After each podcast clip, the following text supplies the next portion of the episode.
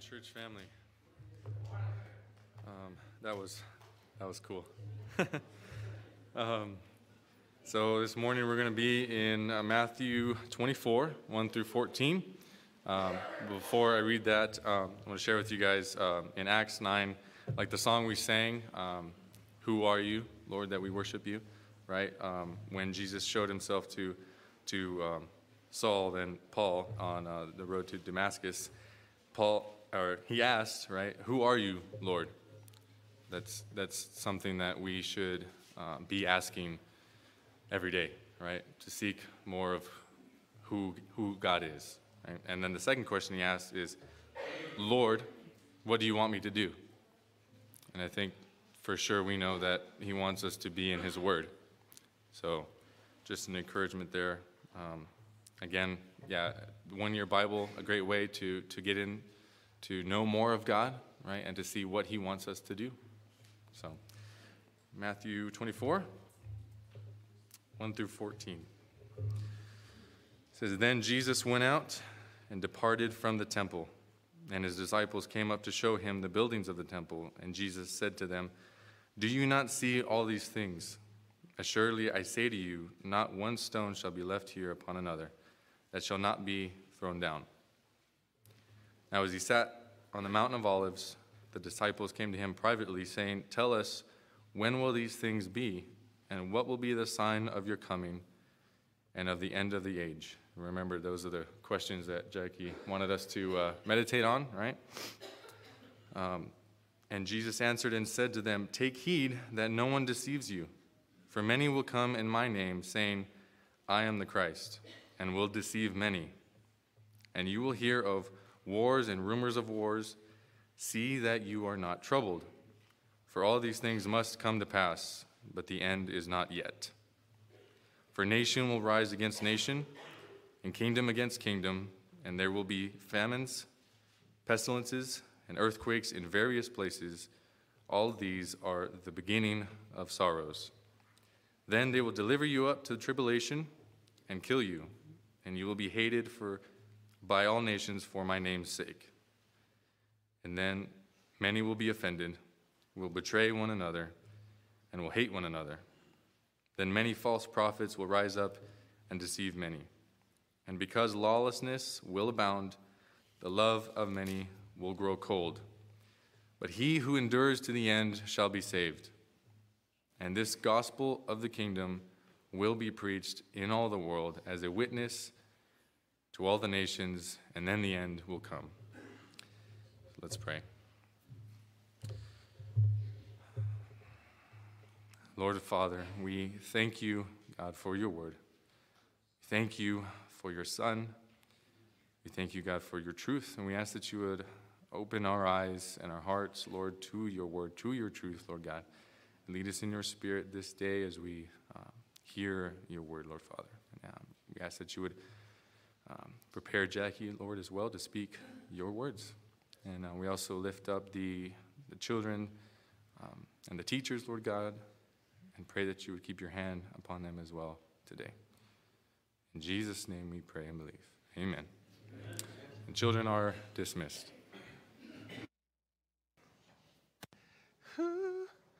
See you guys.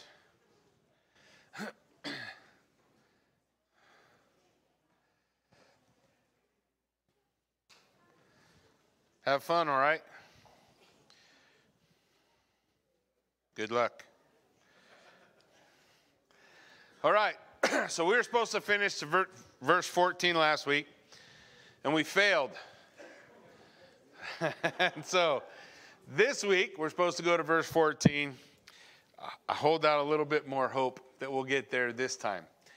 Um, while we're, we're discussing these things, I uh, wanted to say something also about the Made for More conference that's coming up in two weeks. Two weeks, right? I have a dream. That's a, a great man started a speech like that, or at least a great speech like that. I don't know if there's any great men, but it was a great speech. I have a dream.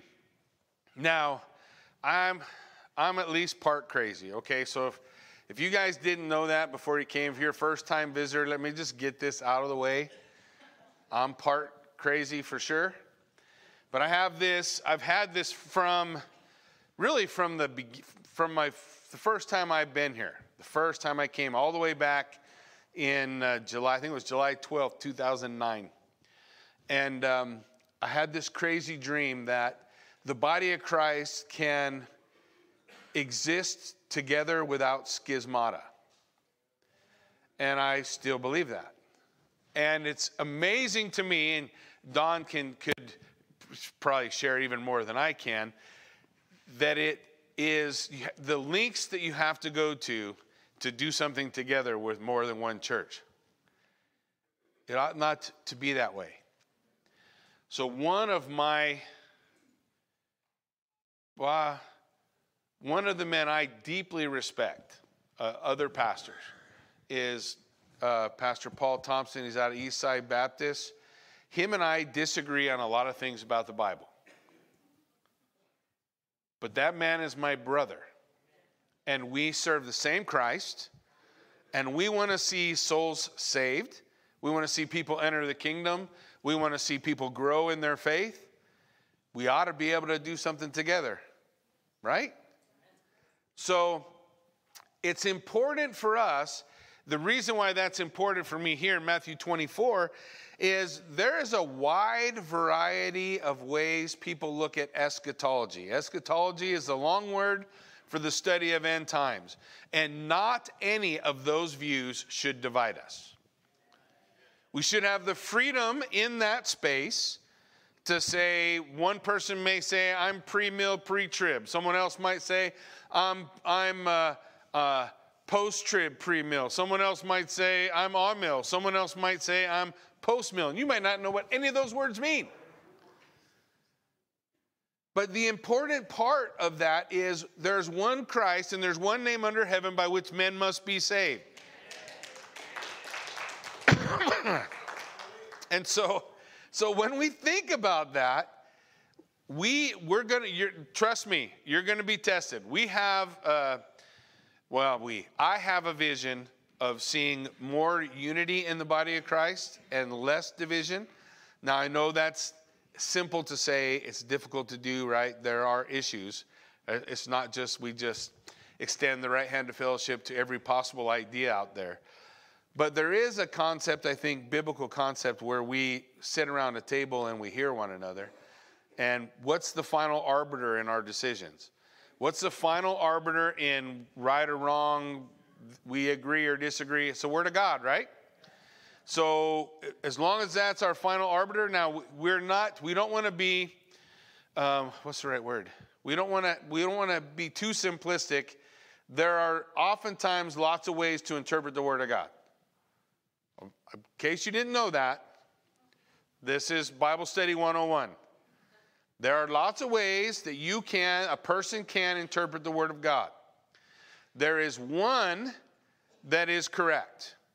But you and I, we're fallen beings, so we may struggle in connecting the dots all the time. So we want to be gracious toward one another and, and help one another grow in that. Okay?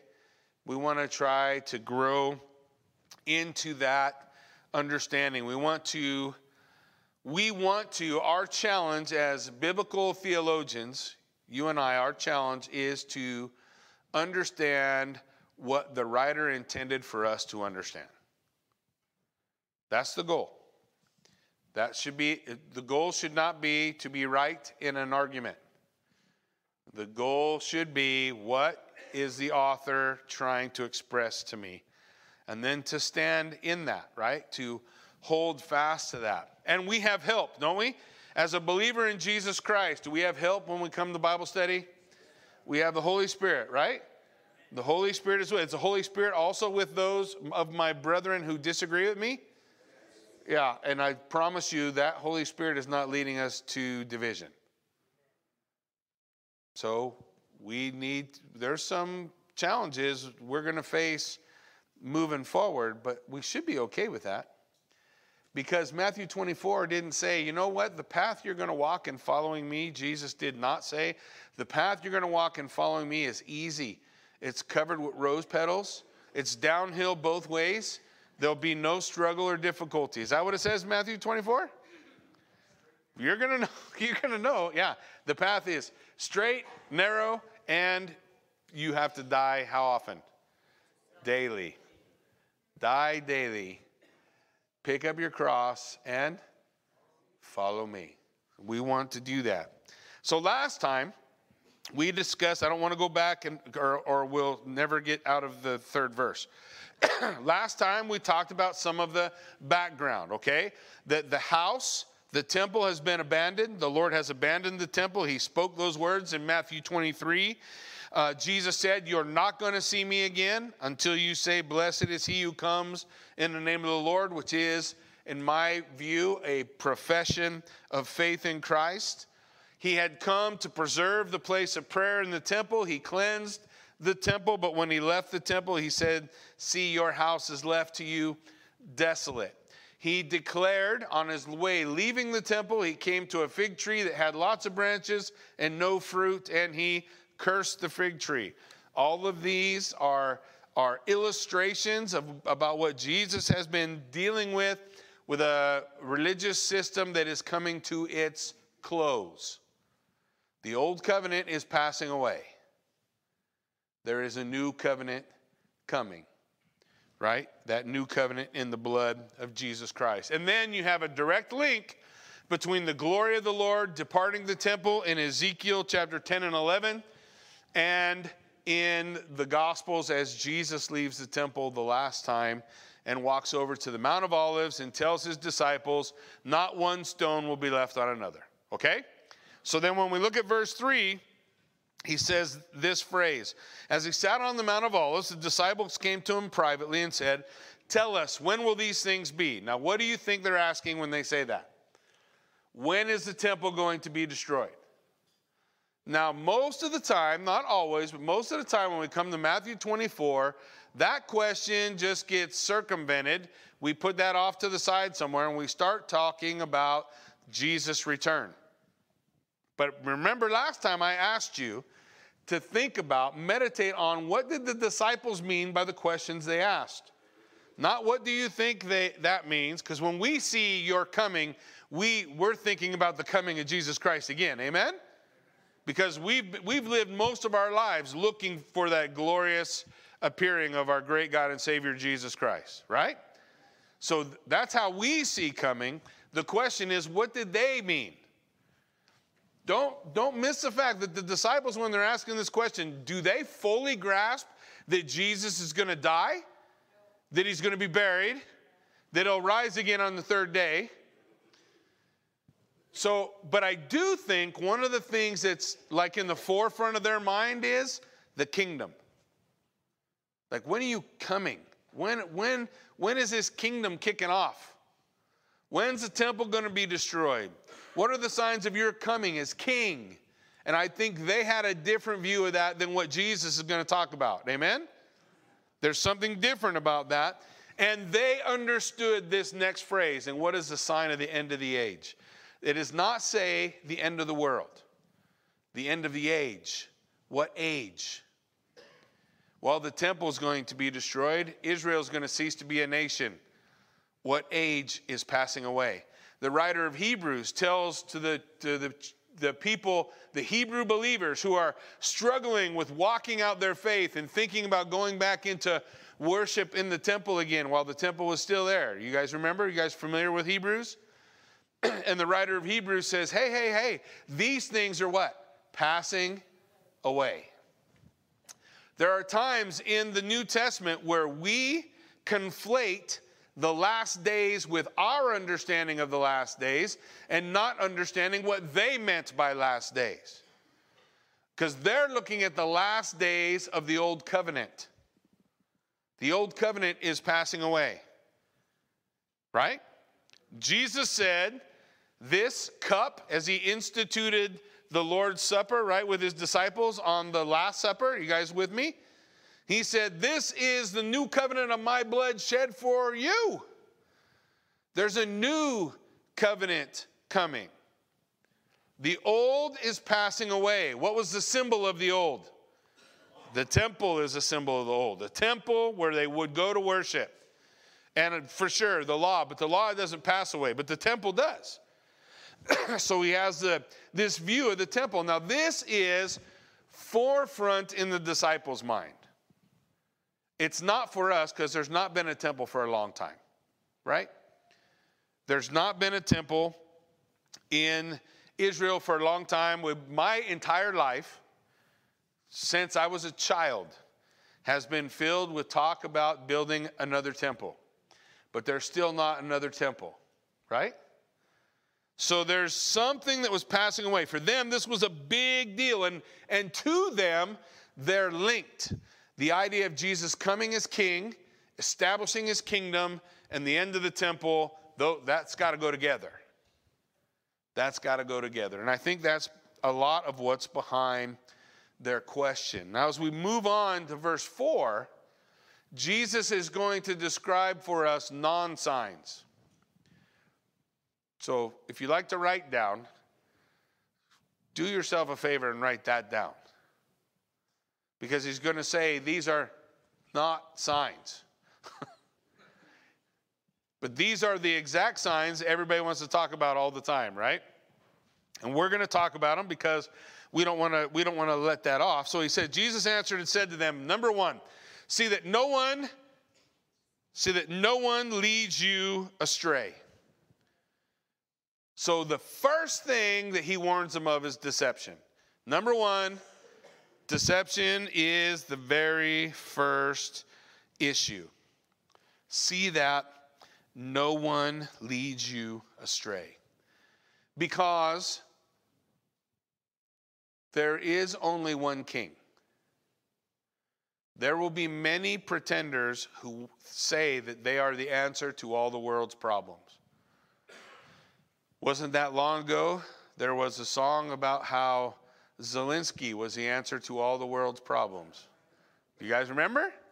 If you were paying attention, it was all over YouTube. Oh, can one man save the world? Well, the answer was yes, but not that guy. Right? That man can't. But what is that? What is that a picture of? Anyone who says that they have the answer to all the world's problems. We have a new ideology. If you will buy into all these things, we can finally have peace. We can dwell together in unity. And all of that is deception. Jesus says, let no man deceive you, for many will come in my name and say, I am the Christ. And they will do what? Lead how many? They will lead many astray. When we look at Revelation chapter six, the first horseman of the apocalypse is a rider on a white horse, right? And he comes promising peace, but what does he deliver? Right behind him is the horse of war, right? He comes with a promise of deliverance, a promise of peace, a promise of something. And look, I have all the answers to the problems of life. And so we have biblically a pattern, a pattern where deception is the, is the rule of the day to lead people astray from trusting that Christ is the only king that we need. And so Jesus begins when he's talking to his disciples. Now, are they going to face any of these things? In their lifetime, is this going to be a, a reality for them? One of the men in that crowd on the, on the uh, Mount of Olives is John, and he's going to write this, First John two eighteen. My children, it is the last hour. Ask yourself which hour that is. Of what age? Little children, it is the last hour. And it, you have heard that Antichrist is coming, and so now many Antichrists have come. Therefore, we know that it is the last hour. One of the things that Jesus said to his disciples standing on the mountain, right? There's going to be deceivers and false Christs to come. And usually what we do is we say, well, that's a warning to us. But it was something that every one of the disciples had to deal with. If you want to understand it, read the book of Acts. Because it's all over the book of Acts. False prophets, false teachers, false Christs, Judaizers, right? Was that part of their life in their time? Is that still part of our life in our time? For sure it is. And do we need to be less concerned about being deceived than they did? No. So we still need to be on our guard about deception, right? We still want to make sure we're grounded. First John two twenty-two, who is the liar but he who denies that Jesus is the Christ? This is Antichrist, he who denies the Father and the Son. He who, I want to ask you a question. The, these Bible studies are full of questions, right? If you, if you come just to get spoon-fed, you're going to be unhappy. I want, I want us to grow in our understanding of what does the Bible teach. So think about it. Ask yourself the question. First John two twenty-two. At the time when John wrote this, who was the group in the forefront denying that Jesus was the Christ? Crazy, huh? Right? The priests, the, the, the, the old covenant ways, the Sadducees, the Pharisees, the scribes, the Judaizers, right? No, I'm not saying there were never a Gentile. Of course there was. But the point is, they denied that Jesus is the Christ. What did John say of that? That's the spirit of what? Antichrist. That's saying Jesus Christ is not the answer. Jesus is not the answer. There's a different answer. Jesus is not the answer. That's a different, and that's part of the deception that came upon at the disciples' days, has been a part of church history till today, and we still see the pattern through the Old Testament prophets all the way to Revelation. Same pattern. And when I see patterns over and over and over again, it helps me go, okay, we need to be on our guard for this. Amen? We need to be aware. First John four three, every spirit that does not confess Jesus is not from, or yeah, that can, let me say it again. Every spirit that does not confess Jesus is not from God. This is the spirit of Antichrist, which you have heard was coming and now is in the world already. Was that attitude that we don't need to follow Jesus in the world at John's time? Was it in the world at Peter's time? Yeah. Was it in the world in the time of the disciples? Is it in our world today? Are there people that say, we don't need to follow Jesus? That's archaic ideas. In their day, they were saying, that's too new. We don't need Jesus. Now they're saying that's too old. We don't need Jesus.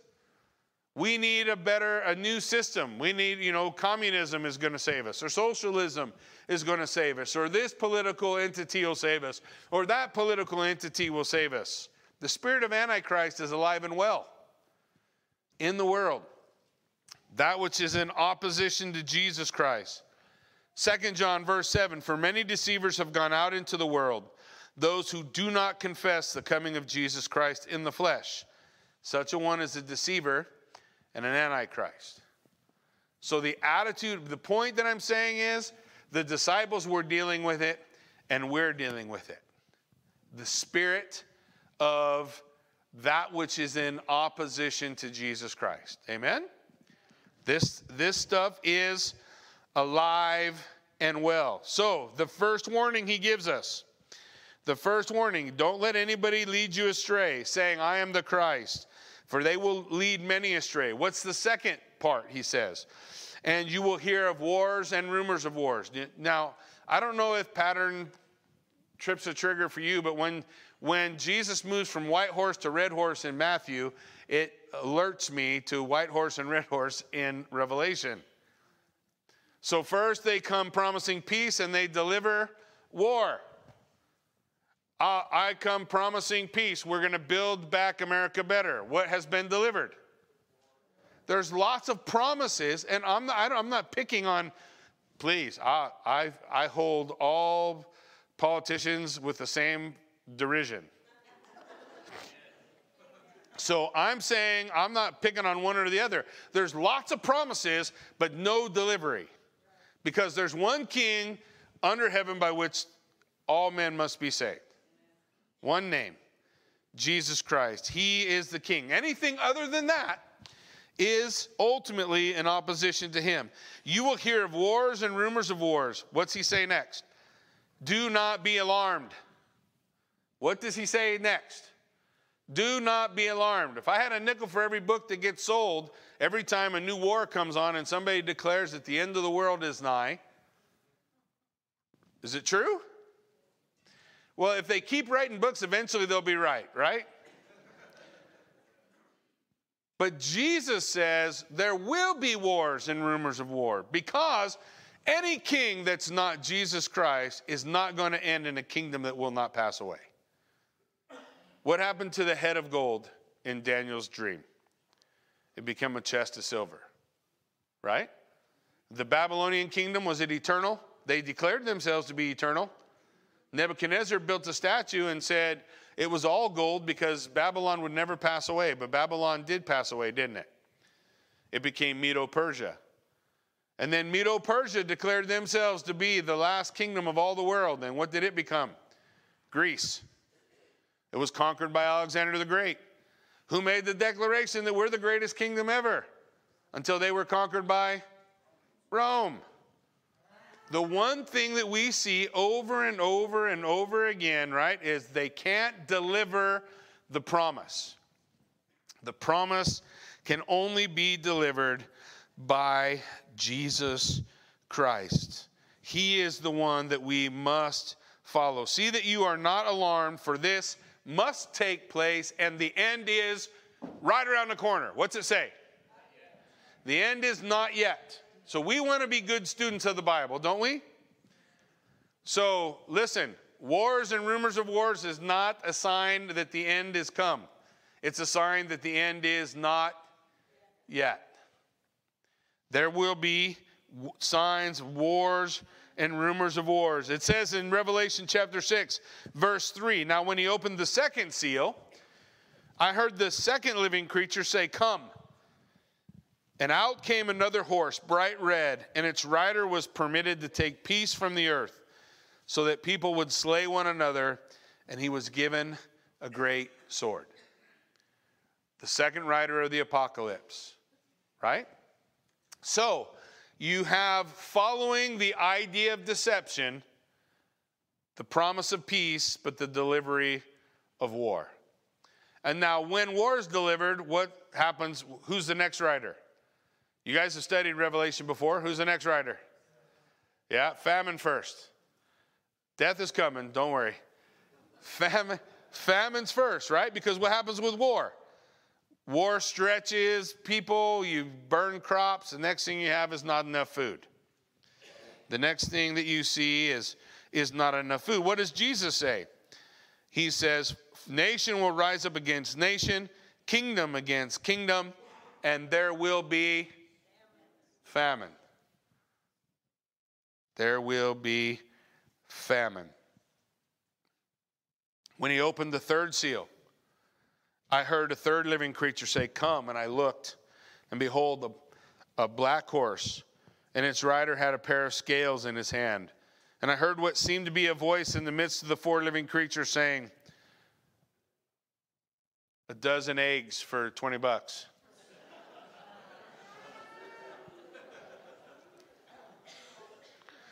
A quarter wheat for a denarius, three quarts of barley for a denarius, but do not harm the oil and the wine. So you have this same picture. Now, when I look at Scripture, right, and I'm looking at Revelation, and I see Revelation as future, and I see Jesus talking to his disciples about the things they're about to endure, and I see pattern, the same pattern overlaid Matthew twenty-four is going to overlay the book of Revelation. And when we ask ourselves, oh, but I don't know, that's just two places, then I'm reminded of the first exile in Babylon. And Ezekiel wrote these words, for thus says the Lord God, how much more when I send upon Jerusalem my four acts of judgment, sword, famine, beasts, and pestilence, to cut it off from man and beast. So when God's judgment came upon Israel, you had at least a similar four horsemen of the apocalypse. Was there deception in Israel before the exile into Babylon? Yeah, there were false prophets saying, keep fighting. God's going to give us the victory. We're not going to go into exile. And what was the result of all those promises? War. How many times? Three times Jerusalem is going to be conquered. They didn't have to be conquered three times. It could have just been conquered once. But they listened to the false promises, and they found themselves with war. What followed war? Famine. What followed famine? Pestilence. The ultimate result? Death. So you have a pattern of God's judgment on Israel going to Babylon. In Matthew twenty-four, I submit that you have a pattern of God's judgment going into the destruction of the temple and Jerusalem. And I would say we have that same pattern in Revelation. So when we look toward the end times, we're not just pulling ideas out of a hat and saying, I think this means, you know, Cobra helicopters and missiles. But we see it, right, played out on the stage in the Scripture so that we can hold on to the truth of what God's Word is declaring for us. So was there wars and rumors of wars at the time of the disciples? Yes. Is there more today? Yes. Right? So we, we have this idea, right? You had something called the Pax Romana in seventeen B C, but by sixty-four A D, you got nothing going on in but Pax Romana. Ain't no Pax. Pax means peace. So you didn't have Roman peace. You had Roman war. Everybody was rebelling everywhere. There was revolution all over the place in the Roman Empire, which for them was their world. For us, is our world bigger today? So when they talk about their world, they're talking about, in essence, the Roman Empire. When we talk about the world, we're talking about a globe, right? Because we, our understanding of the world extends beyond theirs, right? So we have a great, so we, we know we see these same things going on. We know we see these same promises. And what is Jesus' word to us? Jesus' word to us is do not panic. He says, see that you are not alarmed. These things must take place. Why must they take place? These are the fruit of man in rebellion against God. And until the rebellion of man is put down, the fruit of the rebellion against God will be deceit, war, famine, and death. Just like he told us about Revelation, just like he said in Ezekiel, just like we see here in Matthew on the Mount of Olives. There will be famines and earthquakes. Where? In various places. So is he only talking about Judea? No. He's, Jesus is talking about things globally. And we know there have been earthquakes. There were earthquakes back then. If you come with me to Israel in twenty twenty-four, every ruin we walk up to where you have all these rocks laid down that used to be a city, they're going to say, hey, this city was destroyed by a earthquake. And then you'll go to another one and they'll say, this city was destroyed by a earthquake. And today when we look on the news, are there earthquakes? Are there in various places? Let me explain. Earthquakes and famines and all these, all this part of, of uh, the chaos of nature is a sign of creation in rebellion against God. In Romans chapter eight, Paul would write, all of the world is groaning for what? The unveiling of the sons of God, for the redemption of the world.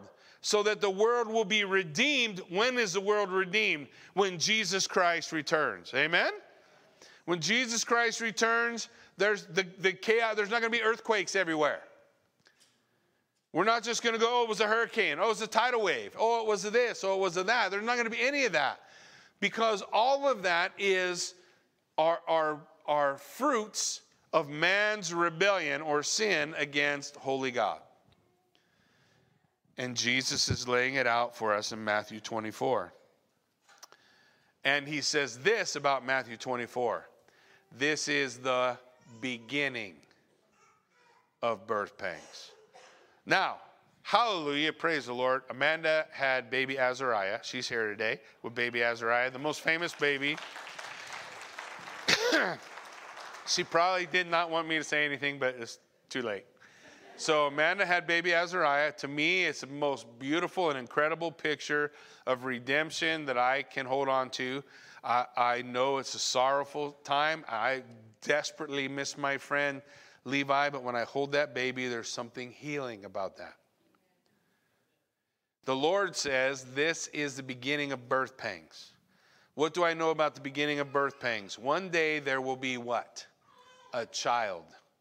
And when that child is born, it will be a glorious day. We're looking for the, the dawning.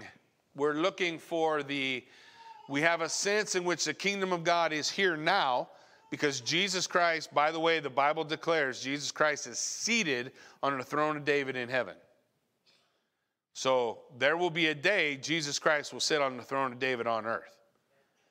He will reign as king on this earth. Physically, he will rule and reign. And so we are looking for and longing for. And Jesus is saying to his disciples, the destruction of the temple, the chaos that we're going to see is not only going to be here, it's going to be global. And it's the beginning of birth pangs, which means there will be a day when it will be the end of birth pangs. There is a time when it is started, and there is a time when it will be finished. There will be no more. There have been famines everywhere, earthquakes all over the place. I love the fact that when we go to Scripture, we can read about them all, but we have a tendency to forget. When Jesus died on the cross, what happened? Oh, there's an earthquake. When Jesus rose from the dead three days later, what happened? Oh, when Peter was arrested and the Lord was setting him free, what happened? That's that crazy? You have all these examples of, of earthquakes. And, we, and, and I'm not saying those are the only ones. There, we're, we probably know of more earthquakes that have occurred today by itself than back then. But these are signs and symbols of a world in rebellion against God. Now, verse nine, Jesus is going to get very personal to his disciples. He uses a, a, a time word. Then they will deliver you up to tribulation. Were the disciples delivered up to tribulation? First persecution recorded. In the book of Acts, Acts chapter four, they were commanded not to preach. They were threatened by the Sanhedrin. In Acts chapter five, the apostles were arrested and put in prison, commanded not to teach in Jesus' name in Acts five twenty-eight. The persecution escalated, resulting in the death of Stephen in Acts chapter six and Acts chapter seven. A great persecution arose in Acts chapter eight, sending the Jerusalem church throughout Judea and Samaria. The church began to scatter throughout the world. Men and women were dragged from their homes. They were put in prison in Acts chapter eight, Acts chapter nine, Acts chapter twenty-six. They were put to death. Herod, in order to please the Jews, begins to persecute the believers, resulting in the murder of James, the son of Zebedee, one of the sons of thunder. In order to please the Jews, Herod arrested Peter. We just alluded to the fact that Peter was uh, escaped due to a divine earthquake. Paul, Peter, and John all write about intense persecution that they endured. And each one of them, with the exception of John, is going to suffer a martyr's death. Will we see tribulation? Yes. So did they.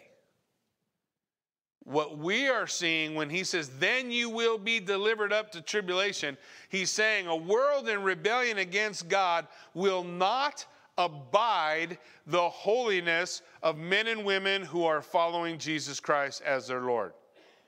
They will not abide it. They will not abide your belief system, your ideas, the things you think are important.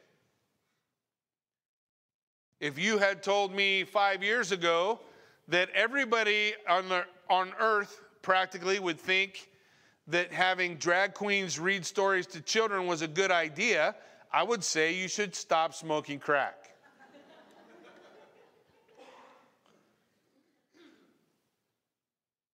But today, that, is, that was pushed for in Twin Falls. And if you think it won't come to Buell, you are crazy. Judging from the decorations for Pride Month in the Buell Public Library, I would say they're definitely aiming for it. If you stand for Christ, the world will hate you. Did Jesus teach that? The world will hate you. He said, then they will deliver you up to tribulation and put you to death. And they did. Every one of the disciples. If you read the story of the martyrdom of the disciples, it should both Um, break your heart and excite you. Because those men did not even resemble the men who began their journey with Christ. Most people don't know that traditionally when Peter was crucified upside down, his wife was crucified with him. Then they will deliver you up for tribulation. They will put you to death. You will be hated by who? All nations. So is there a sense in which the disciples experienced it for real in their life in Jerusalem? Yes. And is there a sense, a sense in which we believers today will experience it in a world with all nations hating those who follow Christ? Yes. Yes. Jesus is describing this reality.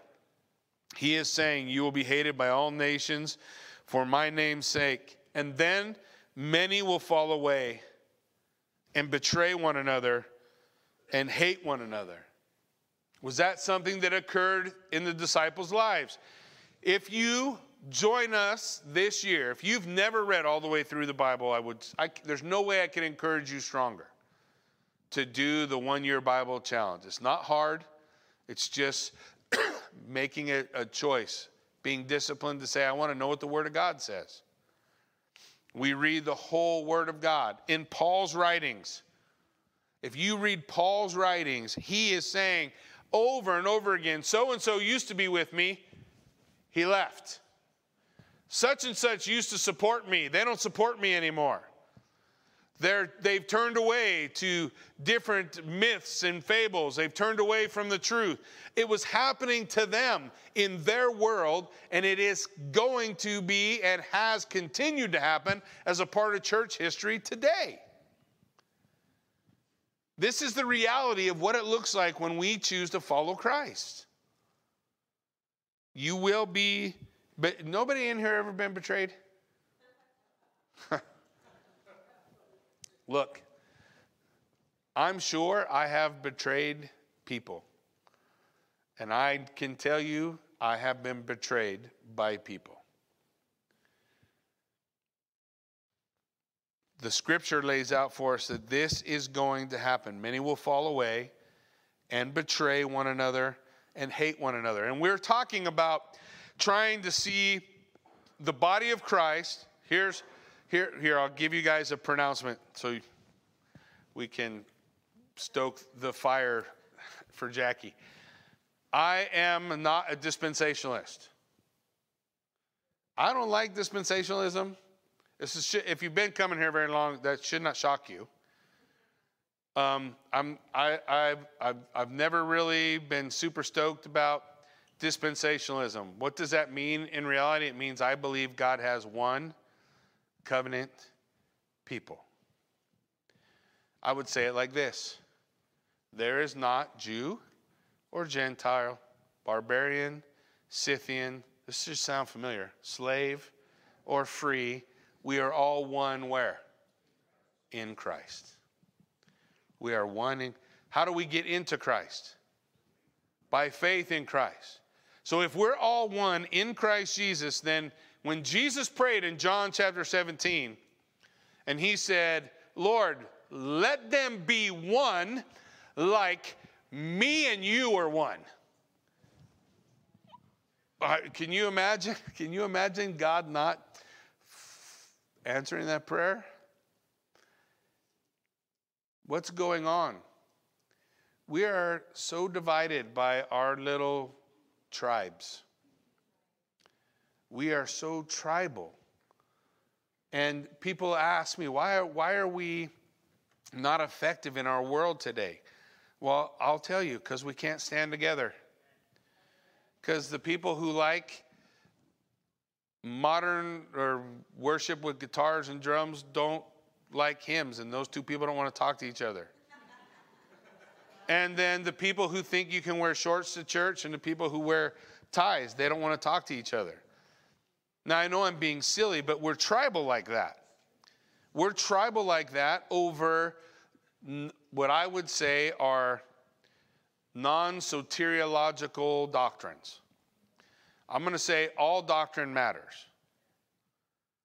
Okay, all doctrine matters, and we should strive to move toward truth, right? And the Bible's the final arbiter of what that truth is. So we're trying to move toward truth in that regard. We want to have truth, but I'm not going to divide unless you don't believe Jesus is the Christ, the Son of the living God. I'm not going to divide if you put your faith and trust in Jesus Christ and believe that has brought you into a relationship with him. And another brother says, well, Jesus had faith in you, and that's how come you have a relationship with Jesus Christ.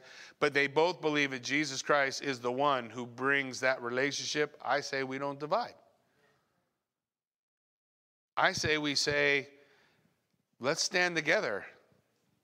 And I, I will make jokes about what you believe. And you can make jokes about what I believe.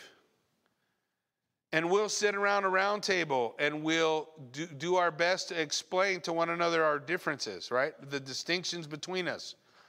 But we ought to still be brothers. First John chapter four, Jesus said, how can you say you love God and hate your brother?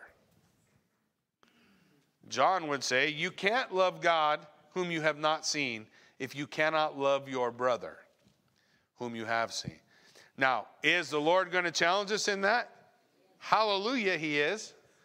Has it been really hard for me sometimes to maintain relationships that I thought, man, we're both brothers, why can't we work this out? Man, I got blood, sweat, and tears from those. But when those relationships are redeemed, there's no greater joy than to know my children walk with God. Isn't that what the word says? So we recognize, okay, there's this lawlessness that's going to come. There's this falling away. When we look at the Bible, we look at the scripture. What did Paul write in Acts twenty? Paul said, after my departure, what will happen? The fierce wolves, savage wolves will come, not sparing the flock. What will their desire be? From among your own self, your own body, these wolves will come. Arise, men will arise, speaking twisted things to draw after themselves disciples for themselves. Paul, in Paul's day, is saying, yeah, man, it's, this is, this is hard. Relationships are hard. Right? Did, did Paul have a relationship that broke in his life? And was it ever redeemed? Praise God. It was, yes. Man. False teachers, first, false, false teachers, first and second Timothy. Whole book. Feel free to read it. All about what to do about false teachers. What about false prophets? Acts chapter thirteen, verse six says, and when they had gone through the whole island, as far as Paphos, they came upon a certain magician, a Jewish false prophet named Bar-Jesus. Did the disciples have to deal with false prophets? Yes. Yeah, they were going on. Second Corinthians eleven. For such men are false apostles, deceitful workmen, disguising themselves as apostles of Christ. And no wonder, for even Satan himself disguises himself as an angel of light. Did they deal with false teachers, false apostles, false disciples? The things Jesus said they were going to experience, they did. And that pattern is repeating still, because we live in a world in rebellion against God. That's the similarities. Those similarities are still true. Peter writes in Second Peter chapter two, but false prophets also arose among the people, just as there will be false teachers among you, who will secretly bring in destructive heresies, even de- denying the master who bought them, bringing upon themselves swift destruction. And many will follow in their sensuality. Because of them, the way of truth will be blasphemed. And in their greed, they will exploit you with false words. Their condemnation from long ago is not idle, and their destruction is not asleep. Did Peter and those guys deal with the very things Jesus is warning us of? Yes. Pattern is prophecy. When we see patterns repeating and repeating, though we don't have the word being delivered, we don't have apostles today writing more books of the Bible, right? We have the books of the Bible that we have, but can we see the same patterns that they saw? Can we see the same events that they struggled with? Listen to what else Jesus said. Verse twelve, and because of lawlessness, and because lawlessness will be increased, the love of many will grow cold. What did lawlessness increase in their day? Have you ever read about the last days of the Roman Empire? Well, if you do, if you want to read a over a thousand page book, the uh, rise and fall of the Roman Empire, and if you set that on your table and a newspaper next to it, you're going to see some amazing similarities. What is it that Paul writes in First Corinthians six nine? Paul writes this, do you not know that the unrighteous will not inherit the kingdom of God? Don't be deceived. Not the sexually immoral, not idolaters or adulterers, nor men who practice homosexuality, not thieves, not greedy, not drunkards, not revilers, not swindlers will inherit the kingdom of God. Do you think Paul wrote that because he never heard of those things? Do you think we cornered the market? That our current debauchery of our time, that, that, that somehow that this is the only time it's been like that? Is it getting worse? Maybe. For me, it's getting worse. My scope is kind of limited. You know, I have fifty-eight years to look at. But in fifty-eight years, it seems like it's getting worse to me. Amen? But they were experiencing it too. They were experiencing these same things. Look what Paul says in verse eleven. And such were some of you. Now, I look out over this crowd, and I am proud to say that in this place there are formerly sexually immoral people, former idolaters and adulterers, former homosexuals, former thieves and greedy, former drunkards, partiers, swindlers. And today you will inherit the kingdom of God because Jesus Christ is your Lord and Savior. Amen. And such were some of you. But we've been washed in the blood of Jesus Christ. Amen? Amen. And this is where we want to focus. So what does he say? He says, look, in those days, you are going to experience lawlessness, right? We experience lawlessness. Here's the warning. And because of that, the love of many will grow cold. That's an important warning for us. Because in John thirteen, verse thirty-five, Jesus says, This is how people will know you are my disciple, by the way you love each other. But the warning from Jesus is because of lawlessness, because of drama, because of the struggle, because of the reality of the persecution and the tribulation and the hardship, the love of many will grow cold. You read the book of Revelation? Revelation chapter two, Jesus begins the seven letters to the seven churches with the church of Ephesus. What was his warning to them? You have left your first love. Because of lawlessness, the love of many will grow cold. And we want to be careful of that because the sign is not, does not say, they'll know you're my disciples because your doctrine will be perfect. It does not say, they'll know you are my disciples because you are able to conjugate all the Greek verbs. They will know you're my disciples by your ability to read and understand Hebrew and Greek and Aramaic. He says they will know you are my disciples by your love. And today, sadly, the church is known by their division. These things ought not be so.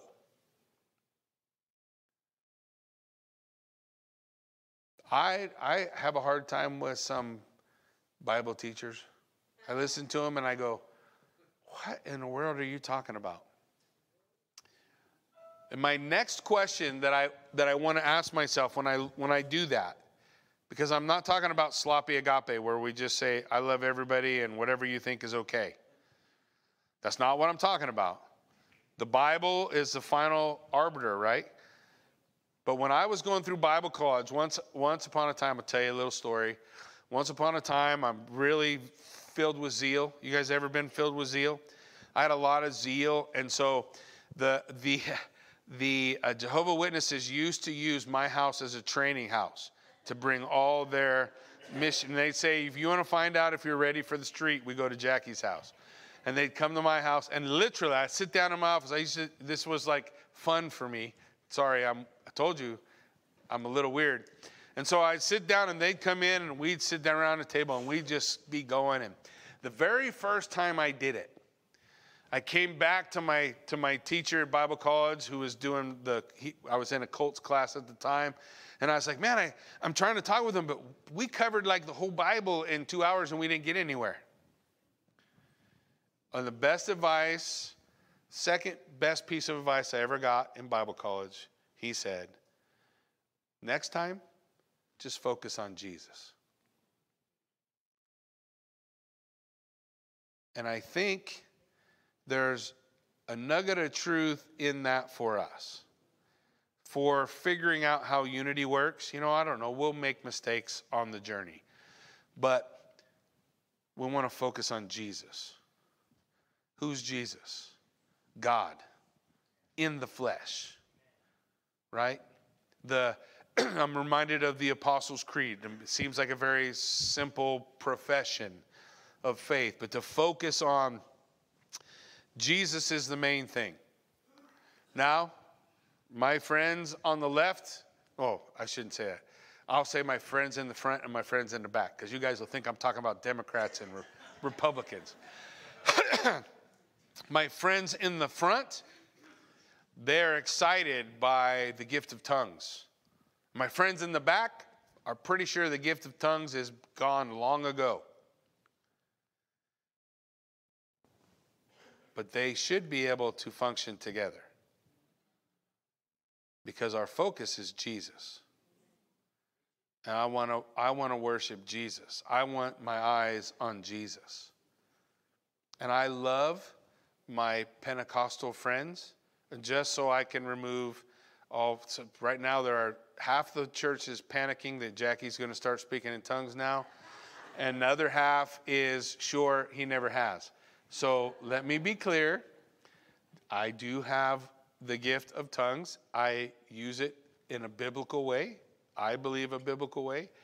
And I absolutely believe it is for today. This message is not about that, so you have to come to breakfast if you want to argue it. But I also, I love the body of Christ wherever they're at. And I want, I want us to recognize that the challenges that Jesus is laying out for us are here in the first fourteen verses. They're still happening today. He said, this is how the world's going to be. Jesus says this, in the world you shall have tribulation, but be of good cheer, I have. How do we overcome the world? How is it that we can overcome the world? We, we ask ourselves the question, how can I overcome the world? First John five, four and five. For everyone who has been born of God overcomes the world. How do I overcome the world? I'm born again. The Holy Spirit of God has taken residence within me. The Holy Spirit of God is empowering me for service, to be the man he's called me to be. And he will give me whatever gift I need for the moment when I need it. And it will accomplish what it's sent to accomplish. And you don't even have to believe in it. It doesn't matter. Doesn't matter. I have friends who are cessationists who have felt like the Spirit of God encouraged them to go talk to somebody. And I would say, amen, he did.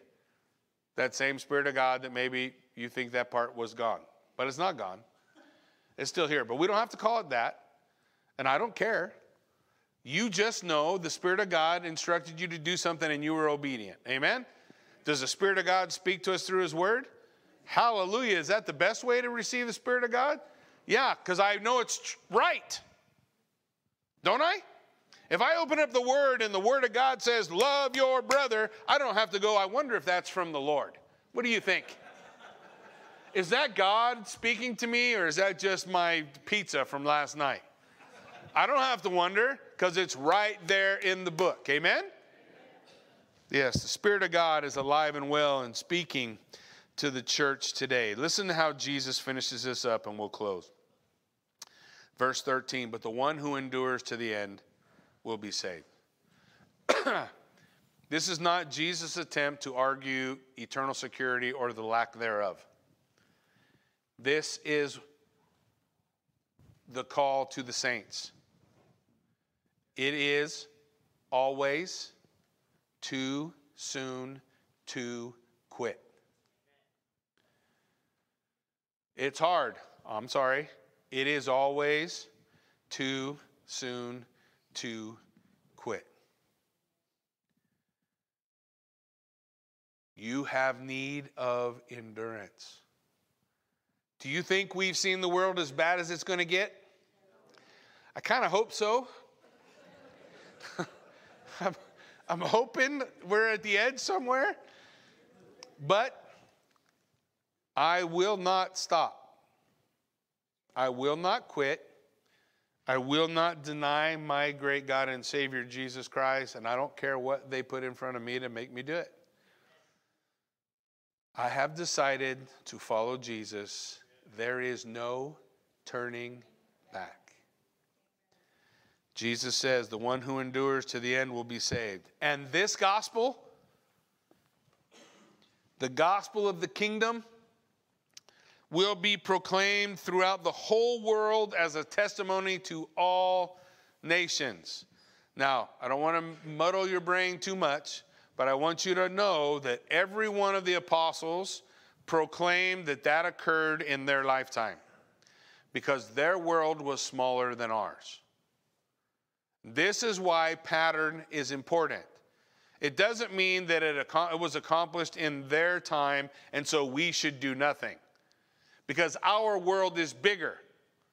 They, look, they didn't know nothing about the Amazon. They didn't know, they knew stuff about Africa because they they had they went there.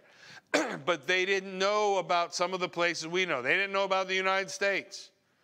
They didn't know about people groups in other places. So the world, the word used here for world is a word okamene. It means the inhabited world. So they took the gospel to every person they knew. Every place they could get. because they heard the words of Jesus Christ and they were faithful to his command. All authority has been given to me in heaven and on earth. So go therefore. Make disciples of every nation. Every nation. And so they were faithful in their time. They were faithful to it all. We have a bigger world today. We need to be as faithful today. This is why the Bible is living and powerful, and it has, uh, it has a purpose in us today. It's still challenging us while it challenged them. They endured tribulation, so will we. They endured persecution from the world, so will we. And they didn't quit, and neither should we.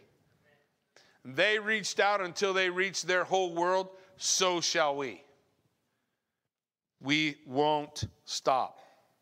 We won't quit. We won't give up, because the word declares, when the gospel is proclaimed throughout the whole world as a testimony to all nations, and then the end will come. That doesn't mean, oh my gosh, as soon as we get to that one tribe in Amazon, then Jesus will come back. No, listen.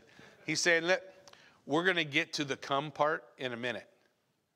But this, that Jesus has described in these first fourteen verses, this is life with Christ throughout all the ages. As we keep our eyes on the prize, we endure. We take the truth everywhere we can.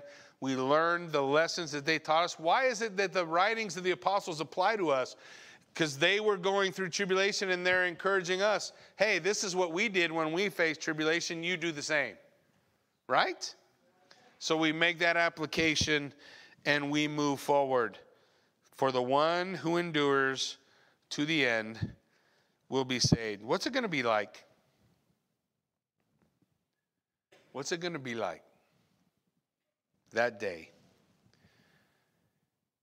When either you leave this world and go to him, or he comes to us.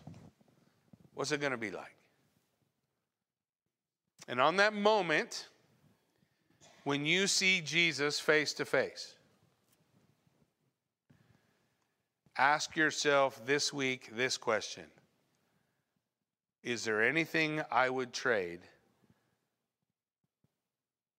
as I look at Christ? Is there anything I would lay down? Is there anything else I would do for him that I wish I had finished before this moment occurred? And if there is, get it done. That's the point. Don't quit. Don't stop. Keep moving forward until we see the King. And when you see him, no regrets. Not, I wish I'd have done one more push-up. Not, I wish I would have done, I wish I'd have lost a couple more pounds. I wish I'd have finally got my hair cut this particular way. Or I'd have got that tattoo. No. When you see his face, and Jesus is going to say, you got an opportunity with the King. He's going to look in your eyes. He's going to throw his arms around you. He's going to hug you. He's going to welcome you to the kingdom. In that moment, just ask yourself, what in my life would I lay down today for that moment? What, what's in the way? What's slowing me down? What's hampering me?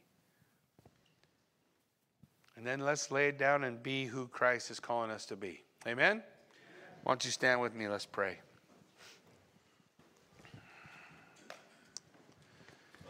Father God, we come before you this, this morning in thanksgiving. We thank you, Lord, for all that you have done. We thank you that you stood, you sat there on the Mount of Olives, overlooking the Temple Mount, and you said, let me tell you guys, you disciples, what kind of life is coming. It's going to be hard. It's going to be difficult. There's going to be struggles. There will be betrayal. But you need to know, I have overcome. And I'm going to make you an overcomer. I'm going to make it so you can stand. I'm going to make it so that anointing of the Holy Spirit empowers you to be the man or the woman that God is empowering you to be, that you can accomplish His perfect will. That you can be so much surrendered to Christ than you can be surrendered to this world. Lord, I thank you that there's more to tell us. This is not the end. You're going to give us more insight. You're going to give us more insight to what they're going to face. You're going to give us more insight to what we may see in our lifetime. You give us insight into the pattern, the prophetic patterns found throughout the Scripture. You challenge us, Lord God. I thank you for your challenge. I pray, Lord, that we would be men and women uh, ready and willing to stand with you, to have linked arms together with one another, even if we don't see things exactly the same. We do see Jesus Christ as King, as our great God and Savior, as the only one who is able to save. And we pray, Lord, in and through it all, you would make us able. And as these days grow, wax worse and worse, as we see man's rebellion climb, may we be like the prophets of old, standing on the corner and saying, repent, for the kingdom of God is at hand. God be glorified in this place and magnified here. In Jesus' name we pray. Amen.